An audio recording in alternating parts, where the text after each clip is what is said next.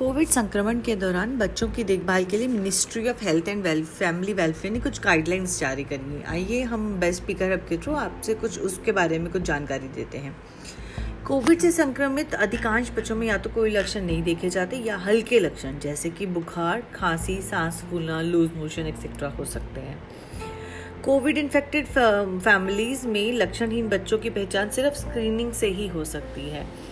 हल्के लक्षण वाले बच्चों को गले में खराश, नाक बहना, सांस लेने में तकलीफ़ जैसे सिम्टम हो तो उन्हें जाँच की भी कोई ज़रूरत नहीं है। ऐसा ministry of health and family welfare का कहना है। इन बच्चों को होम आइसोलेशन और रोग के लक्षण के मुताबिक घर में ही उपचार किया जा सकता है। हल्के लक्षण वालों का उपचार कैसे करें?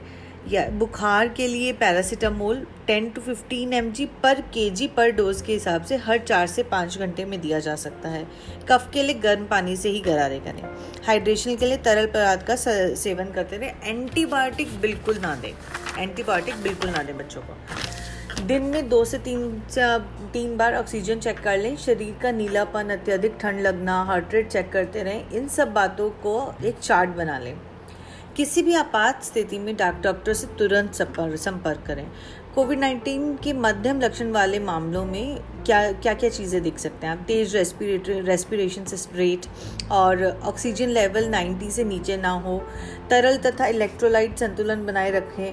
अगर मुँह में भोजन नहीं जा रहा तो फ्लूड थेरेपी शुरू किया जाना चाहिए। पैरासीटामोल वही सेम 10 टू 15 एम पर के पर डोज 4 टू 6 आवर्स में दे सकते हैं। अगर बैक्टीरियल इन्फेक्शन हो तो एमोक्सिलिन दिया जा सकता है।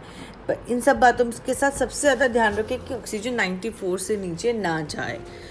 बाकी इसके अलावा आपको, आप बिल्कुल टेंशन नहीं करें। बच्चों का ध्यान रखें, बच्चों को घर से बाहर ना निकलने दें। जितना हो उतना हाथ धोएँ, मास्क, सैनिटाइजेशन का प्रयोग करें और अपने आप का ध्यान रखें और मेडिटेशन करें। ये सब चीज़ों से हम अपने बच्चों को बचा सकते हैं।